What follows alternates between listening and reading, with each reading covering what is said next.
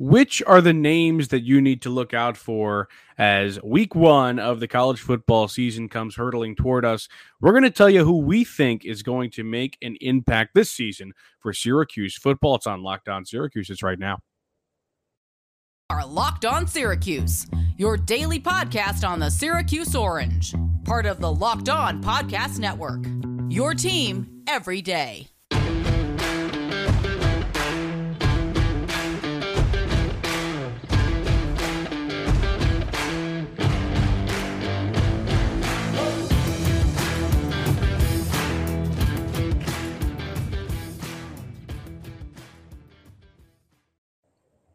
Matt Bonaparte and Owen Valentine with you on this wonderful Thursday morning.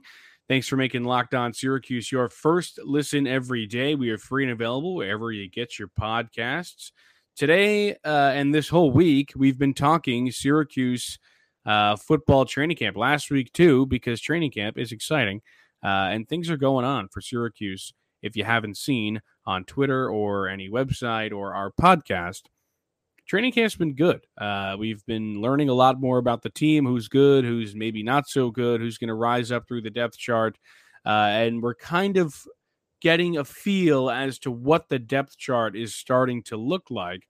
But with that said, uh, I think that this year, Syracuse does have the most starters returning of any A C C school, with seventeen guys coming back, which is very exciting. But even that being said, I still think that some names starting on the depth chart might not be ones that you've seen before. So I think we should run through it. Uh, we'll go position by position group here, uh, and and not every single one. Obviously, you know, some of the names everywhere, like Sean Tucker and Garrett Schrader. But we're talking about the guys who you maybe don't know the names of that are going to make an impact this season, or at least we think so. Uh, so let's start at the quarterback position. Honestly, I don't think we're going to see anybody other than Garrett Schrader. Uh, but if we do, it's going to be Carlos Del Rio Wilson. So honestly, quarterback is probably the lamest one here because it's yeah. so solidified. So I say we just move right on to running back. Hold I don't know if you're we, cool with that. Go, can yeah, we consider go quarterbacks? Go talk about Luke McPhail, man. Talk about him. No, I was just going to say, can we consider Garrett Schrader's passing game a possible breakout player? Oh, look at that. Maybe. Uh, if you want to take that route, go ahead. I am not falling down that pit. I don't. I am not saying it will be, but I'm just saying, you know, it, it could have had some room to be improved. There's a lot more passing, it seems, in Robert and I's offense. Who knows? Maybe the uh, the emergence of the Syracuse passing game could be something that we uh, we return to and talk about at the end of it. So I'm going to throw that in, move to running backs. I think we're in agreement with the running back spot as who our, who our maybe breakout guy could be behind Sean Tucker. Uh, I like Juwan Price, who is the transfer from New Mexico State.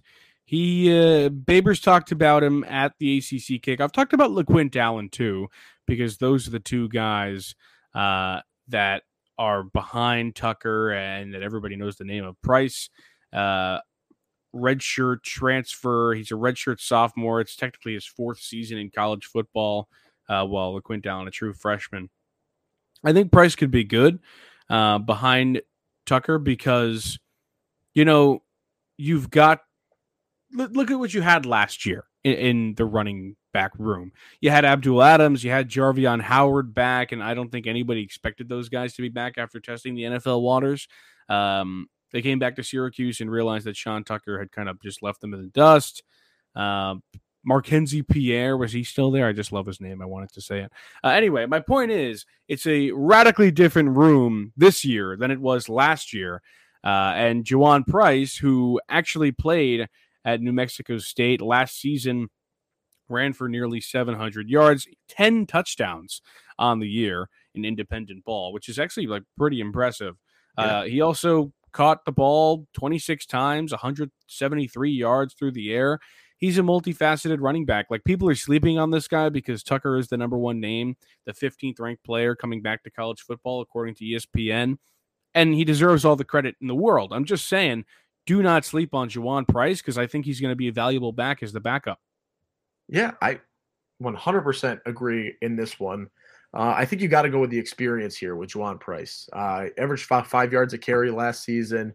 Uh, I also wouldn't be shocked to see him a little bit in the kick return game. Uh, he did some kick returning uh, with New Mexico State, uh, did decent from what I'm reading and what I saw in that. So maybe, you know, there's a little bit of a chance for, for him to get his reps there. But I also see, you know, this as an opportunity for, you know, as much as I think people might say, give the ball to Sean Tucker every single play, every single down, let him do his thing. Uh, there are situations where you, you know, might benefit from letting Sean take a breath uh, and and throwing a guy in. And I think Juwan Price is going to be a candidate that will allow him to to take some time, maybe take a snap or two and just stand on the bench, get some water, talk with somebody, get some information in a certain situation, and then come right back out. And it's going to help Syracuse in the long run, keeping Sean's legs fresh uh, and maybe a little bit easier for him to uh, stay healthy. Yeah, and a guy that, I mean, a running back that actually has done something in Price, yeah, who's a transfer. I mean, Abdul Adams transferred from, what was it, Michigan State, Oklahoma? Was it Oklahoma? Was it? I think. Why am I drawing I a blank on Abdul? Uh, I'll look it up. But I think, yeah. uh, but my point is, like, yeah. he transferred from, from from some big school. Was it Oklahoma? Oklahoma. Yeah, Oklahoma. Um, and then just came, and he hadn't done a ton there. Like, he had a couple, he played ten games, whatever. But, like, he wasn't special.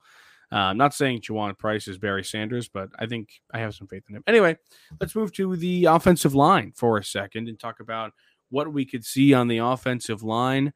Uh, I think it's going to be pretty chalky. I don't think you're going to see a crazy amount. Next year is really the the flip year.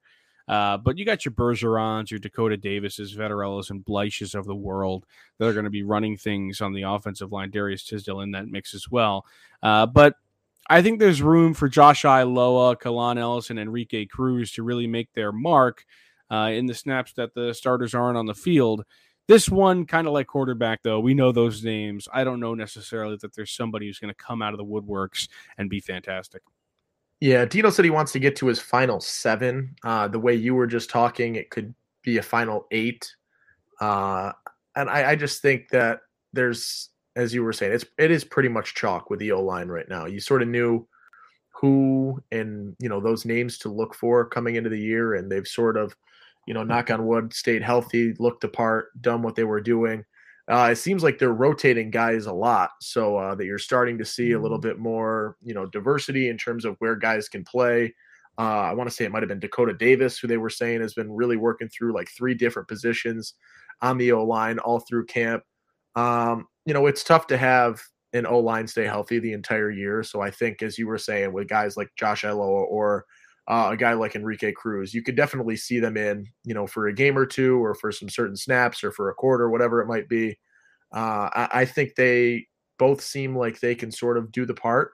Uh, I know I've been hearing that like Matthew Bergeron is sort of taking Cruz under his wing. So that would help uh, yeah. in terms of Enrique Cruz being able to jump in. I think they're both very capable.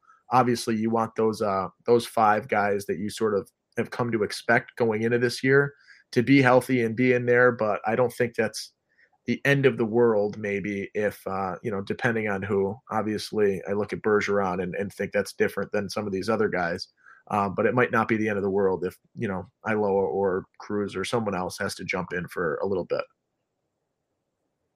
Yeah, I, uh, I agree with you. So, O-line chalk. Uh, get to the receivers next, but right after this P S A break, don't drink and drive, people. It is bad, okay? And I'm about to tell you why. You're hanging don't out with it. Some friends, and you're putting back a few drinks. A few becomes too many. As the evening comes to an end and people start to head out, you're thinking of calling for a ride. Nah, you live nearby. You can make it home. It's no big deal. What are the odds you'll get pulled over anyway? And even so, what's the worst that could happen? Your insurance goes up? You lose your license, you lose your job, you total your car, you kill someone. Everyone knows about the risks of drunk driving. Uh, the results are tragic and often deadly. However, that still doesn't stop everyone from getting behind the wheel while under the influence. That's why people, like, that's why police officers are out there right now looking for impaired drivers on our roads to save lives. Drive sober or get pulled over. Uh, that's not all, though.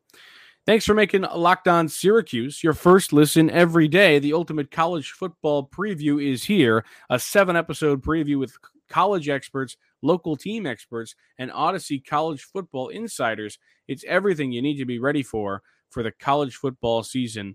in one spot. Search for Ultimate College Football Preview on your Odyssey app, YouTube, or wherever you get your podcasts. Back here on Locked On Syracuse, I'm Matt Bonaparte. That, my friend, is Owen Valentine. We're talking about the names you might not know already who are going to make an impact on Syracuse's football season this year. We're going to the wide receivers right now. For me, the wideout room, maybe outside of the defensive line, is the weakest on the team, uh, which is why that makes it an exciting one to talk about for this episode, because you actually might get to see some of these guys. Um, we know about guys like Arondé Gates, and we saw him play. We didn't really get to see him play a lot last year, but we saw him play a little bit. I wasn't impressed, but some people are, hopefully this time around. And maybe he proves me wrong. Um, the two guys I'm really excited to see this season is Isaiah Jones, one, if he can get healthy and then come back, he might get uh, some decent playing time. And then two, the redshirt freshman Umari Hatcher, number seventeen. Uh, I'm looking for him to be making plays. This is a guy who was kind of hyped up in the recruiting process, a guy that Syracuse really wanted their hands on. They got him, a three-star out of Woodbridge, Virginia. He's really fast. Um, he's six three, so he's got the body. Uh, he got offers from Indiana. He got offers from Penn State. I mean, this is this is a real player, and I'm just hoping that he can finally make an impact this season. And with a uh, wide receiver room that's so thin, like uh, Syracuse's is, with only three guys who you really know coming back in Courtney Jackson, Anthony Queeley, and Damian Alford, I think there's room for him. Yeah, I think you're right. I don't like that you bashed my pick in Arondé Gadsden before I. I'm not an Arondé guy, but I want him to prove me wrong. You know, I, I think he sort of strikes me as the perfect candidate to possibly be a breakout guy, and that we saw him a little bit. Uh, and it seemed like he might have been starting to get a little bit going in the spring, and now I believe, I think it might have been him in a video where Deuce Chestnut called him out and said, you know, you're getting all these reps because you don't quite have it. But I sort of took that as they're giving him these reps because they might think he could be the answer. And, and you know, a guy that can come in. Uh, I, I like what he can do. I think maybe mentally I might be too high on him, but I think that's what, you know, I'm looking for in a breakout player, is someone that I might be overconfident in. And even if he's, you know, doesn't quite get to that level, I might be all right with it. But I do like Gadsden. I think he could possibly be that guy. Um, I look at these wide receivers. I think, you know, Isaiah Jones was definitely a candidate. Uh, we did see in Dino's presser this week that there's a chance that he's back week one, which is a good sign, because uh, I think he can be a contributor. Uh, so I go between those two. Uh, do I gamble on the guy that you bashed before we even talked about, or the guy that's didn't currently bash hurt? Him. Just said I, I didn't have that much faith in him. All right, um, all right. The I, other I think... guy you got to think about, I think, is the transfer Demarcus Adams, who played yeah. at Florida State as well as Florida Atlantic. Uh, I think some people are getting hung up on the fact that uh, he played corner at F A U, mixed in with some wideout. Um, He's he could be a decent slot, and I'm not saying I'm expecting him to go out there and be like Sean Riley, but he's fast and he's small and he can move, and if he can catch the football, it doesn't really matter after that. Uh, yeah. So that's another guy to keep your eye on. Look at that! I mean, a lot of uh, defensive ideas in there with Adams, and then uh, Dom Foster, right? Didn't Dom t- so he gave the whole uh, "Hey Dino, I don't want to play corner anymore. Let me be a yeah, receiver." I think and so maybe he's been. Like, I don't know how well he's done at receiver, but he's still at receiver at this point, listed as a receiver. So he's doing enough to to stay involved in that conversation and not have the uh, the whole defense to offense switch written off, which I think could be a good sign. I don't really think he'll play all too much this year, uh, but maybe moving forward, that could be something that happens. Still a fun story. Yeah, totally. Do we have a tight end? Um, tight end, uh, I mean – that's such a weird position group this year because, like, Max Mang, it's like Max Mang or Stephen Mahar. I mean, Chris Elmore is going to be the first string guy, but I doubt anybody throws him a pass all year. So Max Mang and Stephen Mahar are your guys, uh, but I don't think Syracuse has abandoned using the tight end. So I don't know how much I can offer you in terms of what the tight end room is going to do. Blockers. Yeah, I don't I don't really know. So let's move to the defense. yeah, okay. Thank you. Defense is thank a lot you. more exciting anyway. Um, let's start on the defensive line, which is it's honestly the defensive line is fun because everybody's an option because they're so thin. You have your three guys in Okachukwu, Lockett, and Linton at the at the front. But Jatius Gere is a guy that Stephen Bailey came on the pod uh, a few episodes ago and talked to us about uh, potentially making a difference this season, which I think will probably be my pick here. But Elijah Fuentes Cundiff is also a name that might be doing. And he also menace, uh, mentioned Dennis Jaquez Junior, uh, true freshman who could be making some kind of uh, difference. But The, I mean, this defensive line, anybody goes down and it's anybody's ball game, right? So Jatius Gere and those other names I mentioned have a chance to make an impact probably day one because those guys can't play every snap. So we're going to see how Syracuse attempts to defend against the run. Um, they're going to have to get creative probably because I don't know that they have the talent to do it. But, hey, maybe these guys come out and surprise everybody. Yeah, I think. I, I see Jatius Gere as, as you were saying, that the guy that will most likely be your sort of breakout guy on the D-line. You know what you've got in terms of, you know, your three starters, but your three starters aren't getting through, you know, every snap by any means. And I think Gere, at least in, I think we agree on this, in our eyes, is, you know, that first guy that's going to rotate in there and take some snaps. And I think that's what I Stephen Bailey that, was getting yeah. at as well. Uh, I remember when, you know, he committed and, you know, you sort of get this idea. I, I was excited to see, you know, a guy like him with decent size, right? Being able, and I think he's pretty mobile, honestly. Uh, I think he could be a presence in the backfield and someone that can can sneak through a couple of times. And, you know, he might not be doing it every single play or every single game, but I think he might have some big moments where he is going to be able to use, you know, his a little bit of mobility uh, at a decent size to get into the backfield and, you know, get a running back in the backfield or maybe grab a sack here and there. I think he can definitely uh, be that guy that could be our breakout sort of D lineman uh, and see where it goes from there. And the offer sheet for him was incredibly impressive, but some decent teams in there. Georgia Tech, fellow A C C school, U C F, Memphis, Kansas State in there. Uh, so some decent teams looking for him. Uh, yeah. Liberty. But uh, Syracuse ends up getting him uh, and maybe makes a uh, difference this season into the D-backs. Because, I mean, the linebacking core, Mekhi Mason's probably your only guy. Um, I don't know how big you are on Anwar Sparrow and Leon Lowry, but Mekhi Mason's my guy there. Yeah, I hate agreeing, but I, I might have to. I, but I also the, the new name, sorry that I cut you off just now. No, you can. But the new name that people are talking about Uh, pretty much this week, and if you've been on Twitter, you might have seen it. Um, Derek McDonald has been the new name that people are throwing in to the linebacking core. Guys wearing number eighty-one, uh, and he's rocking a haircut straight out of the seventies. But he he's looking like a player who uh, who might be making a difference. He's a redshirt freshman, appeared in two games last year, uh, one at N C State, but it was a redshirt. Uh, He, I think he could be making a, a bit of a difference here as well. six four, two twenty-five. So he's a big guy uh, and maybe trying to take the reins from this linebacking group after guys like Michael Jones, Stephon Thompson, uh, and Marlo Wax leave. Now, you might be thinking, I kind of know that name, but I don't know why. And maybe it's because he's wearing number eighty-one. This guy was recruited as a tight end, but is now listed as a linebacker. So he, like Dom Foster, has made the switch from one side of the ball to the other. And I think uh, with a body like a tight end, you could probably make a pretty darn good linebacker. He's put on about twenty pounds since he got to Syracuse. He was six four, two hundred pound tight end uh, when he got there, and now put on about twenty more pounds, and he's a linebacker.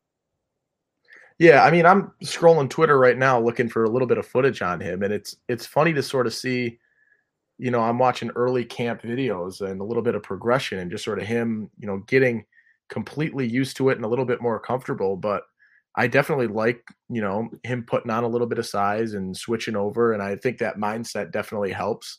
uh, you know, the two-way mindset, and to be able to have the insights from one side of the ball, bring him to the other side, definitely helps. Uh, I would be interested to see what he ends up doing this year. You know, is he going to be able to do enough to be a guy that's getting in there a decent amount, or is he just going to be in and sort of, you know, lesser situations and lesser snaps? I don't exactly know, but I, I like, you know, what I'm seeing uh, in a couple of videos that I've scrolled and seen. Uh, and maybe he could, you know, if, you know, an unfortunate situation ends up happening, start getting an enhanced role or an elevated role. But as of now, uh, I do like the growth, and sort of, it seems like he is picking things up a little bit and having that transition, but I don't know exactly where uh, everything will end up for him. Cool. Um, to the D-backs, you've got a lot of names here. Uh, and we talked about yesterday a couple of the guys who might be taking over if guys like Jason Simmons don't play. Talked about Braylon Oliver and Elijah Clark. Elijah Clark, uh, for YouTube viewers, yesterday I talked about his money chain that he was wearing in his Cuse dot com picture. I'll flash it on the screen. I mean, look at this guy. I already love him.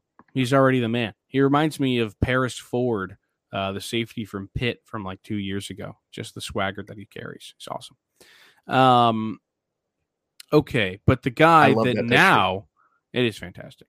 The guy that today, and we're recording this on Wednesday, so today is yesterday for the listeners, um, that has been making headlines, or at least Twitter headlines, is uh, Jeremiah Wilson, who everybody is talking about. Dino talked about him uh, in his press conference from a couple days ago and said that he's one guy who's climbing up the rungs in the depth chart already, so he's fantastic. And we saw a great video from Stephen Bailey's Twitter account uh, of a one-handed interception. I'm, I apologize for audio listeners, but I just have to play it for the YouTube watchers because it's so good. So let's take a look.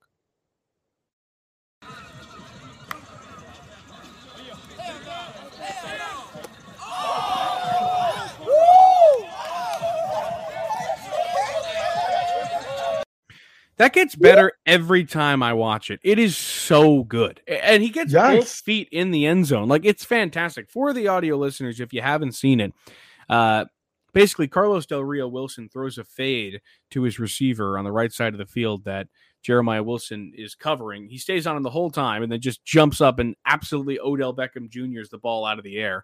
He yeah. keeps both feet in the end zone. It, it, it's an, it's an immaculate play. And it's uh, it's so, by no means, by no means a bad throw either. Just no, it's unreal fantastic. Play. He's great.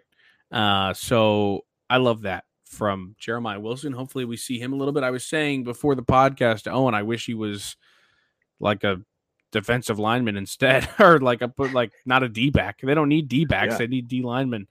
Uh, so or wide receivers or something. So no, with maybe, hands like uh, that, maybe. I was about to say maybe he makes the switch just like McDonald and Foster did. Uh, no, but uh, perhaps but not. I've been seeing, hearing a lot uh, today, last twenty-four hours. I've seen his name come up in, you know, a ton of things that I'm reading, listening, whatever it might be. I know in press or the press conference, Babers was saying how, you know, he was just consistently picking the ball off uh, in practice, in scrimmage, in whatever it might be. Uh, he he's going to be good. And I, I like to say this is, you know, the next generation of D B U at this point, right? Get him in there. They'll figure some things out. He'll get some snaps this year. He'll play the, you know, I don't think he's not playing. He's going to be in the game. You'll see him. Uh, and then next year slots into an elevated role. I, I think this is the guy that you're going to start to see sprinkles of this year.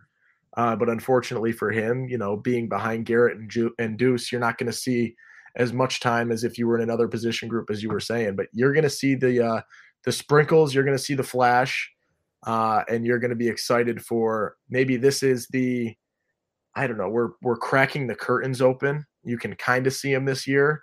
Maybe this is a premature breakout year, 'cause it might be the, uh, the twenty twenty-three season full breakout year for Jeremiah Wilson.